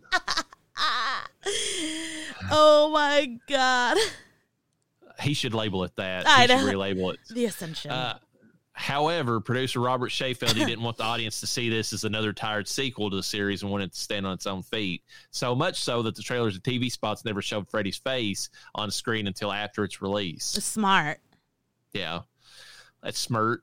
Smart. Uh, after around uh, at around one hour and 14 minutes heather's asked if she has uh, a past which she replies screw your past this is taken directly from nightmare on elm street 84 when she says it to the teacher in the movie oh my God. film. Lynn Shay, who played that teacher by the way also appears as a nurse in this movie um, so uh, that robert Shaye employing his sister in movies is a pretty common occurrence Well, If you're There- if you're related to Robert Shaye, you have a job for life. basically. Uh, to her credit, though, Lin Shaye's not a bad actor. Uh, so there, I mean, she done pretty good in the uh, um, well, Insidious movies. So Yeah. Uh, there was a scene in the script that depicted Robert Englund, uh, a Robert Englund Freddy nightmare. The nightmare had Robert stuck in a spider-like web, and Freddy was a giant spider, described as a giant black widow with a red symbol under the belly, having red and green stripes. However, this was dropped because it didn't fit with the film's overall tone. But according to Englund, it was due to budget issues. So that's the scene we were missing. Oh yeah. He would have probably been killed in that scene by the spider uh, Freddy, which would have been cool because the movie did need a little bit more like special effects. I mean, in that sense, and that would have explained why he was no longer in the movie after that point. Get more money, you fucks. that would have been sick. All the money that yeah, all the money they made on all the previous movies, and Robert Shaye couldn't afford uh, you know to finance that. That's Do we kind of a ever get thing. a Robert Englund Freddy scene like with the two of them on one fucking screen together? Has that ever No. happened? Fucking think so. bullshit. and this would have been the movie to do it. Ugh, I'm so mad now. Uh, David Newsom said he felt like a dork playing a special effects tech because he was so clean cut and nicely dressed when all the real special effects techs around him were in jeans, t shirts, and had beards. yeah, but whatevs. Uh, Dr. Heffner is a nod to Richard Heffner, uh, head of the MPAA and a bane of Wes Craven's filmmaking career. There's your little tip, folks. If you hate somebody, make them a character in your movies. Uh, Yeah. Wes had already done this with the fact that Freddy Krueger was the name of a kid that bullied him as a, as, as a child. Uh, just like Sean Cunning. Well, no, it was actually Vic Miller who wrote Friday the Thirteenth. Hated a kid named Jason as a as a child Yeah. and and made so Dr. Heffner is a fuck you to Richard Heffner, who uh, was like, "You can't put that in the movie. It's a little too dark for children." It's like this movie isn't for children. But It's they like, made them like undefeatable like characters. They're like the ultimate bully. That's I don't uh, uh, whatever. I mean, if that works for you, but I'm like, I would have made them some like weak ass bitch that gets killed off super easily. You know? Well, yeah, that's true. If you really want to work uh, your hatred in there to it, But, Yeah. um, at around one hour, the scene where Heather is dialing Robert Englund's house number on the phone in her car, the music tones that are played when she presses the buttons is the same as the 911 Elm Street theme. So that's a neat little tie. I didn't know Robert, that.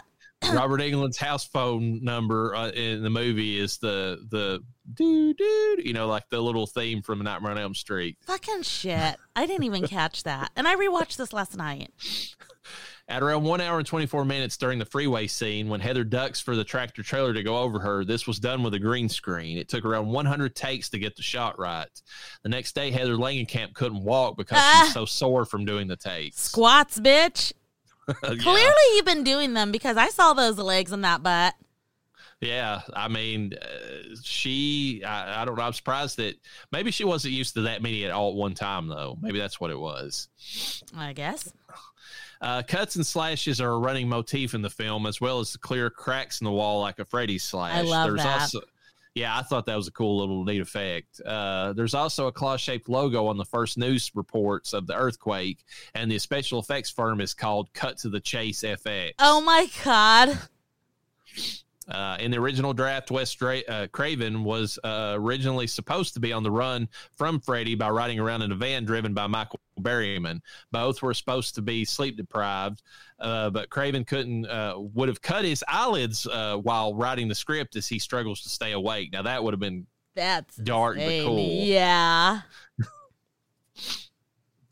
Uh, Wes Craven tried, and I th- I love the fact that Michael Berryman was one driving him around because him and Michael Berryman have the career uh, connection that goes all the way back to last or to the Hills of Eyes. so, I mean, that would have been great. Yeah. Craven tried to get a real reaction from Miko Hughes to actually cry. To do this, his mother would leave the set, and his father would whisper in his ear, "Your mother's dead." And if he acted well for the take, his reward was a Happy Meal. Jesus Christ. I put the notes in here. What the fuck? Like, I mean, this is your fucking father telling you as a child your mother died when she would leave the set to get you to cry. Like, Miko Hughes has to have some kind of weird trauma. Childhood now. trauma. Um, well, money talks, Reverend, and uh them paychecks ain't gonna make themselves, you know?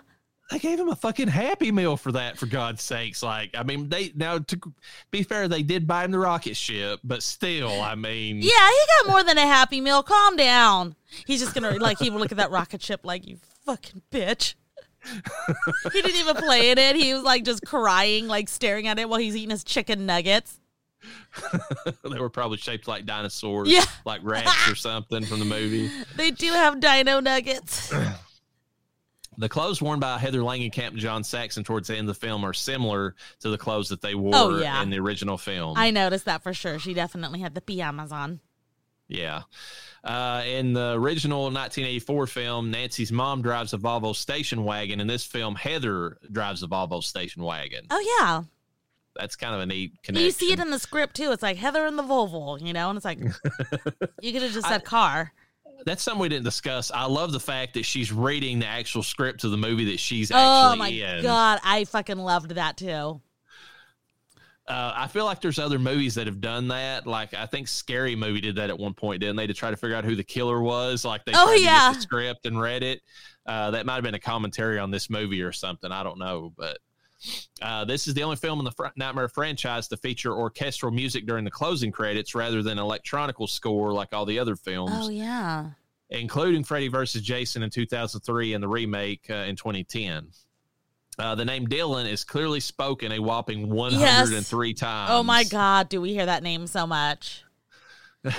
most of the time it's uh, Heather saying that. So, um, at one hour and 52 minutes, this is the longest film in the Nightmare on Elm Street franchise. But honestly, uh, it, it didn't feel as long as part six to me. I mean, be honest. Yeah, and like usually that would be a snooze fest for me. Was not a snooze fest. I was trying not to go to sleep. At three appearances, Heather Langenkamp has played the protagonist in the series more times than anyone else. However, none of her appearances have been consecutive. Yeah, true, but it works. Uh, at around 35 minutes, when Heather uh, vomited in the morgue, she was spitting up a combination of Ugh. clam chowder and bean soup. Fucking disgusting. Ugh, move on. I'm not I don't like this. The same picture of the character Nancy uh, appears in both A Nightmare on Elm Street and Wes Craven's New Nightmare. For the original film, you can see the picture on the desk of Nancy's dad at the police station. In Wes Craven's New Nightmare, the picture is seen on the shelf in Craven's home when Nancy or when Heather visits him. Um, speaking of the like the clam chowder and stuff, I did like the fact that they tied back to the first movie in the sense that they had her trying to walk up steps that were made out of like some sticky like oatmeal like substance. Oh again. yeah, yeah, yeah. that, That, that was, was, a neat callback. I loved that. Uh, the credits call Robert Englund's wife uh, Patrice. In real life, his wife is Nancy Booth. So they a little Patrice? bit of a change there, but The you know, hell? Who the fuck is Patrice? uh, yeah, that's probably what his wife was saying. It's like, who the fuck is that? Is this bitch? Uh, Miko Hughes has a father that works in special effects. In real life, his father, uh, uh, and and I mean, so like it's ba- in the movie, he's got one that works Yeah. that way, and in the real life, it's he's got a father Yeah. in special effects. That's kind of neat. Oh, that's cool. That's how they got their kid into acting, probably. Yeah, probably. Um, the only Nightmare on Elm Street film did not take place, at least partially, in the fictional town of Springwood, Ohio. Well, I don't even think it's mentioned in the movie, to be honest. Uh, here's something that's kicking the ass. Winona Ryder and Drew Barrymore are both considered for the role of Julie. Both actresses turned it down prior to commit uh, due to commitments with other projects. Ryder had previously auditioned for the role of Kristen in A Nightmare on Elm Street 3, and Wes Craven would later direct Barrymore in Scream in That's 96. so funny. Uh, at around 21 minutes, the book The Nightmare Never Ends by Andy Mangels can be seen on Robert Shaye's desk. Uh, a little bit of meta commentary there. Yeah. Uh, when Robert tells Heather the fans would like to see them together again, she responds in What a Romantic Comedy, in which he responds, uh, It can't have a decapitation or two. Englund starred in The Phantom of the Opera in 89, which is a tragic love story, although Langenkamp doesn't co star, and it does have a decapitation or two. So that's what that was referencing. Shut up. Fucking love it. In Fangoria magazine, Robert Englund pointed out that Wes Craven's documentary style on the new Nightmare forced him, as well as the other actors, to take a different approach. I was all set to play Freddy in a fairly predictable way, but Wes came to me early in the filming and reminded me that this is a different kind of Freddy and that I could grunt, growl, groan, scream, and talk if I wanted to. Uh, yeah, it's a new nightmare. Duh. Uh, the scene where Freddy tries to swallow Dylan whole is similar to the scene in part three of The Dream Warriors where the Freddy snake tries to swallow Kristen whole. Yeah. Uh, W. Earl Brown plays the morgue attendant in the scene where Heather pukes. Uh, he also reappears two years later as Kenny, the cameraman, in Oh my god. The one that Gale Weathers gets killed because she's a fucking bitch. bitch. Uh, during the, I would like to now- that I say that, I want to see Freddy call Gale Weathers a bitch. Oh, want to that would be this. sick. we want to see a crossover. Yeah, or even if it's just Robert Englund dressed Yeah. up as Freddy, likes calling her that, that'd be hilarious. Uh, during the talk show scene, uh, Freddy's makeup was actually a repainted version of the makeup shown in Nightmare on Elm Street: The Dream Child. Okay. That's kind of cool. Yeah. According to Wes Craven's biography, he stated if he didn't do a new Nightmare, New Line would have pushed for a Freddy Jason crossover instead. I think that was a card they were going to play if they didn't. They couldn't get me back for this one. Uh, oh, sorry, Wes. They ended up making that movie anyway. Yeah. hate, hate to say it. uh, I, it's fun for what it is, but we'll get to that when we cover that in the the Friday the Thirteenth series. Um, Lin Shaye, the nurse with pills, and W. Earl Brown uh, later co-starred in 1998's "There's Something About Mary," which is hilarious. Wasn't she Lynn in Sh- Kingpin as well? Uh, she was the yes, She was the, landlord? she, the one that, that did the uh, Yeah. you know, like tongue- the tongue through her fingers maneuver. Yeah, Yeah. She plays a, a, a cracked out lady, and so, there's something about Mary, her and that damn poodle that she has. Oh, yeah. that dog is. Uh, ideas of making a seventh Nightmare movie began in '92, a year after Freddy's Dead was released. So they told you they was going to kill Freddy for good, and then they just a year later they're like, "Yeah, we got to bring this fucker back. We got to make some more money." JK. uh, Angelina Jolie was actually considered for the role of Julie as well. The babysitter? Yes, Um, no. One, I ain't having no fucking hot ass. Ba- okay, that was hot Angelina Jolie back then. Okay, Yes, which was. would very much definitely in the in the looks department, her and Heather would be battling it. No way. I don't care if this is a movie or not. Am I gonna have a fucking hot little fucking cute babysitter? Which I guess technically the girl who played Julie was, but not, like Angelina Jolie is like creepy hot. Yeah, she's. uh, I mean, I don't know so much. I've not looked in like you know a few years to see how, how she's aged, but like at one point in time, she was like alien, supernatural hot. Like, Oh my I mean, God. It was like th- there was a period there where it's like she can't exist, right? This isn't like a thing. This is like all like airbrush nonsense. This isn't a person. Oh my god, it, it was yeah. I have to agree with you on that. I think it's like kind of like what Megan Fox is kind of going for, but she's just getting a little too weird with it now. Yeah, yeah, she's she's going for that, and I think that she hit her peak probably with Jennifer's Body, which we will cover at one point because I love that. We both love that movie, but uh, yeah, sh- I think she kind of like crossed over the line, whereas you know Angelina Jolie stopped. What I I don't even know if she even had to have work a lot of work done to get where she was at, which is a weird thing when you see her fa- who her father was, Jon Voight. Oh yeah, Uh, mm, I mean, she got all of her looks from her mama. That's all I can say. definitely. Yeah, she she does look like her mom, especially in her older years. She's starting to look more like her mom. Her mom wasn't ugly, so you yeah, know. her her mom was like a model at one point in time. I think. Oh, yeah. Uh, died tragically young though. She was.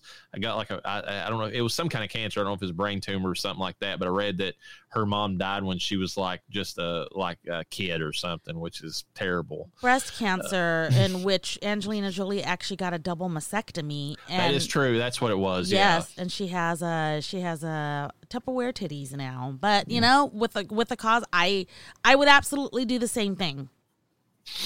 Yeah. Um, yeah, she wouldn't have fit the role, Julie. You're right. Like Julie wasn't an, untra- an attractive actress that played that part, but she looked, she looked like you, a person you could see as being a babysitter. Like Angelina Yes. Jolie would have like walked in there. It's like, where did this model come from? Why Yeah. is she? Uh, that's not the part you play, put her in. I would definitely not have her and my husband in the same room. that would be only when he was out of town. You're not meeting the babysitter. Uh, on the DVD commentary, Wes Craven explained that in the hospital scene, when Dylan vomits black slime at Heather, there were more scenes filmed with Dylan's eyes turned solid blood red, with 3,000 flies coming out of his mouth, filling the whole room with a screeching growl. He himself wasn't sure why it was never used in the movie. Uh, budget maybe. Maybe. That would have been cool to see, though. Would it have? The look of Fra- Let's think about this for a minute. CGI, 1994. Mm, well, would they have used CGI for the flies, though? I hope not. there was i mean i'm pretty sure that it was this series that released a bunch of tarantulas that were never recovered in one of the you know the look of freddy's design has a similar resemblance to nosferatu from 22 Uh, he does yeah. have kind of the that vampire look yeah, he does. Uh, tracy middendorf uh, received an introdu- introducing credit for her film debut as julie the babysitter much like johnny depp was introduced in the original nightmare as glenn uh, also in, in Elm Street 3, Dream Warriors was the film debut of both Patricia Arquette and Jennifer Rubin. So Yeah. a lot of f- first in these series. Uh, they got lucky too. A lot of these actors and actresses went on to be like big major names. Like, Yeah. I mean, so they, they, they got them at a good time. Uh, the death of Heather's husband largely came about due to concerns that Freddy simply wasn't killing enough people in the screenplay. Wow. That's off her husband. Yeah, we, we need to kill somebody. Let's just kill her husband. Uh, after Heather, Heather makes the decision to play Nancy, the version of the house she enters has a blue door, like I said, like in the original. All the other sequels had a red door. I like the red door more than the blue, but I, do, get it. It's from the original. well, but the red door signifies danger too, which Yeah. I, I, I like better than the blue. I don't know. I, I, I think that's the one thing that Wes, I, if he doesn't acknowledge that the red door is a better fit, which he obviously didn't because he went back to the original look, it, it's kind of I don't know. I, that's sour grapes a little bit in my opinion because Yeah. red makes more sense. Uh, at around one hour and 40 minutes in the final scene where Dylan stabs Freddy's tongue outside the oven, you can hear the famous psycho shower scene music. oh, I didn't. I did not I catch di- that. I, I didn't catch it either. like I was in the moment. Okay, like this, it was getting good. yeah, they were they were hinting back to Hansel, uh, Hansel and Gretel, however you want to say it, and then they they had the tongue back, you know. Which, by the way, there was a scene where again in this movie, I don't, I think I might have it in here at some point, but they have the scene in this where Heather goes to answer the phone and the Freddy tongue comes out and licks Oh, her, her mouth again. That's so, fucking disgusting. I was like, me and the kid, the kids were dying laughing because I was so irked out. You know, I was like, fucking Freddy and his fucking tongue. and then my son's like, Mom, imagine if you were on your phone and that happened. I was like, I don't want to. Thank you. Yeah, that's that's nasty. Uh, the climactic tongue scene actually took two days to film. The climactic tongue scene. That's a good way to word that, right? Uh. no, con- no connotation there. Innuendo. Yeah. Trace, I can't think of, I can't hear innuendo without thinking of that uh, Bloodhound Gang song, Innuendo, My Nintendo. That's Oh what I always God. think of. Uh, Tracy Middendorf's death scene was shot in rotating room, like Tina's in the original film. Uh, the scenes of Chase's body in the morgue had to be necessarily brief, as David Newsom's pulse was clearly visible on his neck. oh, I didn't even think about that. I mean, that it's kind of weird though. Like, I mean, like, how strong is his heartbeat that like you're seeing it like pulse is I don't know whatever, but it, it's it was a thing, so they had to cut. cut yeah.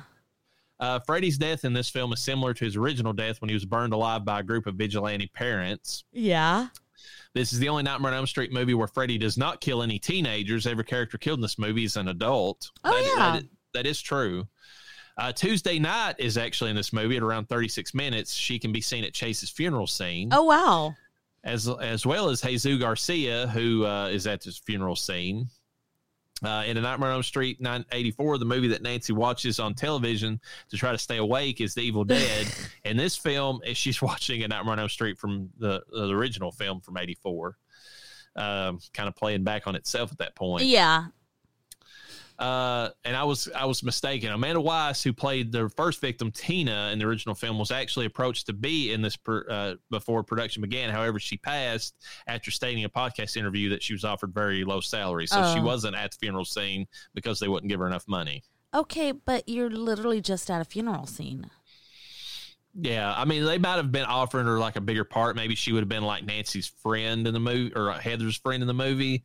But yeah, I don't know. Uh, didn't happen, so it don't matter. And finally, when Dylan crosses traffic, which is funny given the fact of what other movie he was in. Oh, you know, yeah. Pet Sematary. Freddy was supposed to drive a car called the Freddy Mobile with Oh, four Jesus. giant razor blades on the front, kicking off sparks, and was going to try to run the little boy down. Which is hilarious given the fact that's what happens in Pet Sematary. Uh, the Freddy Mobile was cut for being too expensive to make. Yeah, well, yeah.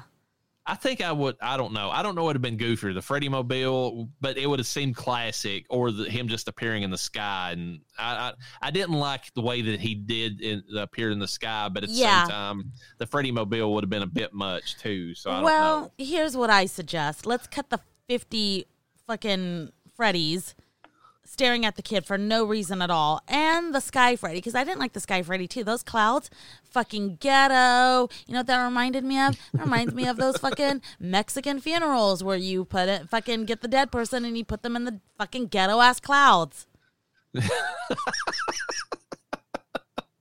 Yeah, the one where they're sitting there and they're smiling, and you're playing some kind of music behind Yeah. them or whatever. Yeah. No, don't, don't, no, don't do that. Don't put me in those ghetto ass clouds. Don't put Freddy in those ghetto ass clouds. And let's get the Freddy mobile. I would have rather have seen that. Kind of reminds me of like Goosebumps. You know the like, um, God, it's. It, I want to say it was one of the carnivals or something in Goosebumps, and it had that scary looking vehicle. Uh, good. I don't know that I ever saw that or Monsterland or something like that. Oh, okay, yeah, yeah, I know the one you're talking about. I, I I read the book. I didn't actually see any of the the series or anything about it. So, Yeah. Anyways, that's what I was thinking of. Death Hall Awards, oh boy, here we go. Final Girl. I I I already said it. I, I she's officially after this movie, Heather Langenkamp is my favorite Final Girl. Yeah. Period. uh, she's the ultimate in this. Uh, she's definitely the reigning queen. Uh, I mean, it's hard because we do have, you know, uh, what's her name, Laurie Strode. Laurie Strode. like, but that's coming up. We haven't reviewed that yet. But still, I've seen those movies. I, I'm telling you right now. I mean, it's uh, Laurie Strode doesn't. I mean, they go back to the well too many times with her, and she doesn't really advance much as far as her uh, how they give her some PTSD in the new series, but then that new series runs off the rails. So I mean, Yeah. it, it taints the whole thing. And clearly, Laurie Strode is dealing with a supernatural. So, yeah, it's Yeah. Oh God, it's Heather, and she's so hot. Oh, that's. I mean, I, you know what? What is it? Uh, the hot pass that that Mike, you know, on Yeah. Man always. I mean, she Heather gets it. I mean, somebody who can consistently get more gorgeous as as she ages. I mean, And like there was scenes now. where she had like because you always have makeup on in films. You're never not wearing makeup. I get it, but like there's scenes where they made her look like she wasn't wearing makeup, and I'm like, God damn. yeah. I mean, I just I, when when she's getting ready to go out the door there after she talks to her husband and she's got that that tight black dress on, I'm just like, oh my god! and she I- woke up like that. Her hair looked like that when she woke up. I was like, you slut. uh it, it makes you even more angry when she you go back and she's like i was old i was like 20 or whatever she says in the original Yeah. It's like okay i it's i can forgive you now because honey you you don't age like you Yeah. just don't or when you actually you do but you uh, you you glow up instead of getting yeah, you glow up. uh slasher demon freddy i he's good for what he is but i i still prefer regular freddy i do Yeah. I, uh, I think the only reason it works is because Robert Englund was in here playing his goofy self, you know? Yeah, he he didn't interject his personality like he started to do in the in the last little bit Yeah. of the original series. That's going to be a, a thing of contention in the next movie too when we cover it. Which I mean, you know, it's uh, when we cover the remake because um, I it's however you want to fall. If you want the the the killer who has you know no uh, charisma to him whatsoever, he's just out to do his thing. Because I don't feel like Demon Freddy had any charisma to him either, really Yeah. and then or you prefer the original you know like jokester charismatic like uh all, you almost root for him even though he's like when you start looking at how what freddy actually does and how he is like he's the most horrific like of the slashers uh, in in concept he's killing kids first of all he torture he he doesn't just kill them he plays around with them Yeah. before he kills them and then it's heavily hinted that he was also a child molester. Even in the original series, it's hinted that because Yeah. every time that he looks at Nancy, he said, you know, like he's always making, or any of the other final girls, to be honest, but especially Nancy, he's always making sexual in, innuendos. So it's like, I mean, he's Oh, do you blame him? I'm just kidding. well, no, not after this film, I don't. but, uh, but I mean, like he's he's a terrible, terrible. Like, I mean, Jason, you can you can root for him to a certain degree because they killed his mom, and like, yeah, his mom was a psycho, but I mean, he loved his mother, and even you know, and whatever. I mean, there there's something a little bit of sympathetic, you know. Connotation there to Jason, and he was a retard when he was a kid. You kind of got to give him a pass for how he acts. Freddy, there's no. I mean, like you root for him, and then you get to looking at what ha- what he is, and you're like, why the fuck am I rooting for this guy? Like, I know. he's awful. Like, Fucking Robert. It's Robert's fault. it is because he's too charismatic, uh, and that that's the reason I don't like Damon Freddy because none of his own personal charisma gets to come through. It's a choice, and I understand it. I just don't like Damon Freddy as well as the original. Yeah. Uh, best kill is probably Julie, just because I like how it, Oh, the, yeah. the rotating room stuff. It's and it's the best. In it's the best uh, effects scene in the movie too. Yeah, and I Um, don't have anything to I don't have anything to challenge that, to be honest with you. I mean, all the rest of them are pretty much just slash and you're done. I mean, that's the majority of them. So Yeah, and I didn't they were they were pretty basic, bitch. yeah, nothing. I mean, they nothing that would stand out even more than like something like prom night that we covered, where it's literally just people getting stabbed oh over my and over god. again. Uh, best scream. It's either Julie or Heather. It's a toss up because there's a really good scream from scream from Julie, but Heather has. I mean, that's another reason she's a great final girl. Sh- Heather can scream really well. Like, I mean, when she needs to. Uh for me it was Dylan. yeah, well, he does have that. I don't want to say autistic, but it almost has that vibe to it. Like Yeah. that, you know, like uh, just like the kid from the Babadook. It's like, I mean, it's like, shut the fuck up, you're killing me, you know. I liked it because the screams were it, they they they were kind of shocking, but it, this kid did so good. Like I said, it wasn't like oh my god, I'm screaming because I was told to. He looked like he had some shit going on, so I liked it. Yeah, he he did a good job with the acting on that. Uh, can't give it a best boobs, um, Boo! And I'm really upset over that because mm, Heather, geez. Yeah. But we but we get to see some good leg shots. So oh my god! Go. And she's got some legs. Like it's weird because she's she's thin, but she's got thick legs. You know. Yeah, yeah. I was like, you fucking whore! I hate you. Uh, best meta reference is the creepy limo driver going Yes. on about Freddy while uh, ogling Heather, which I mean, I can't blame him for that. Oh, I mean, no, I- yeah. you know, but I mean, it's hilarious that I mean, because you know that that has to happen in real life. You Oh, know, yeah. people sitting there and they're looking Heather Langenkamp over top to bottom, uh, you know, doing that thing, but at the same time, it's like, do you know Robert? How's Robert behind the scenes? Yeah. so cool, and she's like, I'm fucking right here, and you're eye fucking me at the same time. Like, Yeah. come on that had to that had to have been her adding that to the to the plot of the movie. Uh, best callback to Nightmare on Elm Street one to me, it's that tongue through the phone. Yeah. like so gross, but you know Oh, Uh, Frederick. the uh, soupy stairs is a second. Uh, best Yeah. callback. I, I love that effect. that was cool. uh, Best side character, hands down, John Saxon. Oh, yeah. I love him in this movie. Like he, I, I love the relationship in this movie. Like we said, I thought it was uh, so weird though when he did switch into dad mode, and I'm like, is it- it's it was so weird because now I couldn't, you know, differentiate reality from the movie. yeah, but And that's like, why it's so good. I It's so know. fucking good. I was like, is this really happening? Is he crazy too, or is she just batshit crazy by herself? Like, I don't know.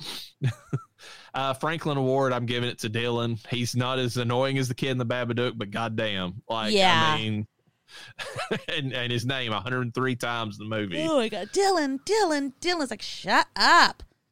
Now, how annoying is the Doom Prophet? Now, I'm I'm torn on this because I don't know who the Doom Prophet is.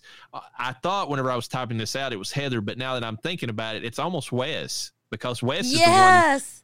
Telling her about Freddy. uh, So I think Wes is the is the official Doom Prophet in this movie, And not it's only actually. is he, yeah, he's a good he's- Doom Prophet. and he, he's fucking. That's what I was getting ready to say. He's the coolest Doom Prophet we've ever seen because, like, it's meta, but at the same time, it's so creepy the way that he delivers all that stuff. It's great. Like, I mean, I, I think he's probably the best Doom Prophet we've seen. Yeah. Yeah. So I don't I don't know that anyone's gonna top it. They're, they can't. I mean, because they're either they play Crazy Ralph. I mean, which is the epitome of what you think of a Doom Prophet, or they play this like cool, like you know. I, I don't even know how to describe it. It's just, I mean, he he gives the information that's needed to the main character, but also imparts enough like menace to it that that you're like, oh shit, like stuff's about to hit the fan right now, you know. So yeah. Uh dumbest moment i don't really feel like there is. I feel like they they they he gave heather the benefit of the doubt in this movie and played her as fairly intelligent. The only thing that i that came across as kind of dumb was her running across that freeway but it was her son running away i mean across traffic. I don't know of any mother who wouldn't like throw caution to the wind to try to save her kid. I mean Yeah, that's a tough decision that I couldn't you you feel like you can't just watch your kid go through that. It's like, well, if I'm going to die, I'm going to die trying to save him. You know, I don't know. I don't know that I would, but I've not been put in that situation. So, Yeah, I, I hate the label. I mean, I, I, I, if I was picking one, that's what it is. But I hate to even label it dumb because without being in that situation yourself, you don't know what you do. And even like if you go back to Pet Sematary, like the father or the family in that, or they, I mean, when they, I mean, they try to run out and like you know, Yeah. almost get hit by the truck. So, I mean. Kind of interesting for Miko Hughes that he's got that parallel between the two movies, but uh, you know, whatever. yeah. um my dumbest moment, I thought I would this this upset me in the movie. It was her taking her son to a psych ward basically, knowing that they were going to put him to sleep. What did you think was going to happen? What did you think was going to happen there? And not bringing even if even if she didn't think it was related at the moment cuz she was still kind of on the fence of this isn't real. So I'll I'll give her that pass. But you're taking your kid to a psych ward and you're not giving him a stuffed animal Yeah, that he feels safe with? I, I could see that portion of it. So yeah, that that might be the better dumb moment just because of the fact that it's it's dumb, but it's it it's dumb in a very human, natural yeah. way. Yeah, but then when she realizes the one thing that because he he he emotes to her, I need Rex, and she's like, Oh, you need Rex? Well, he's at the house across the freeway. yeah, You see where I'm getting with this? yeah, yeah. I, I get where you're going with that one. So, um, I just wrapping it up on this one. Um, we'll pick it back up next time with uh, um, you know, uh, Nightmare on Elm Street, the 2010 remake. Yeah. Uh, damn good movie. Um, Oh, yeah. probably uh, after the first movie, the best in the series. If you really want to get down to it, uh, I just don't. You can't say it's a sequel because it's not. It's its own thing. Yeah, ugh, but goddamn, I know it's not okay. No, I can't call it my favorite sequel, but this is like, it is my personal favorite Freddy movie now of the series. I still think I default to part one because Yeah. I like I like what. But yes, this is my second favorite. Uh, now that I've went back and actually put the time into it, with Dream Warriors being a close third because I still love what they did in that Oh, movie yeah. and and The horror in it. that film was fucking real. Yeah, I mean, and but they also had the the Freddy that we want in that movie too. That is so- true. Yeah. But yeah, great movie. Um, I wished I hadn't slept on it, but um, so Ah, but years. yeah, uh, it's a watch and it's a rewatch. Uh, and if you don't want to go to sleep, watch it because you won't sleep very well. Uh, but with that, peace be with you. and with your spirit. Did not. Why do I always press that button? Fucking roll into the next one. I'm so pissed now.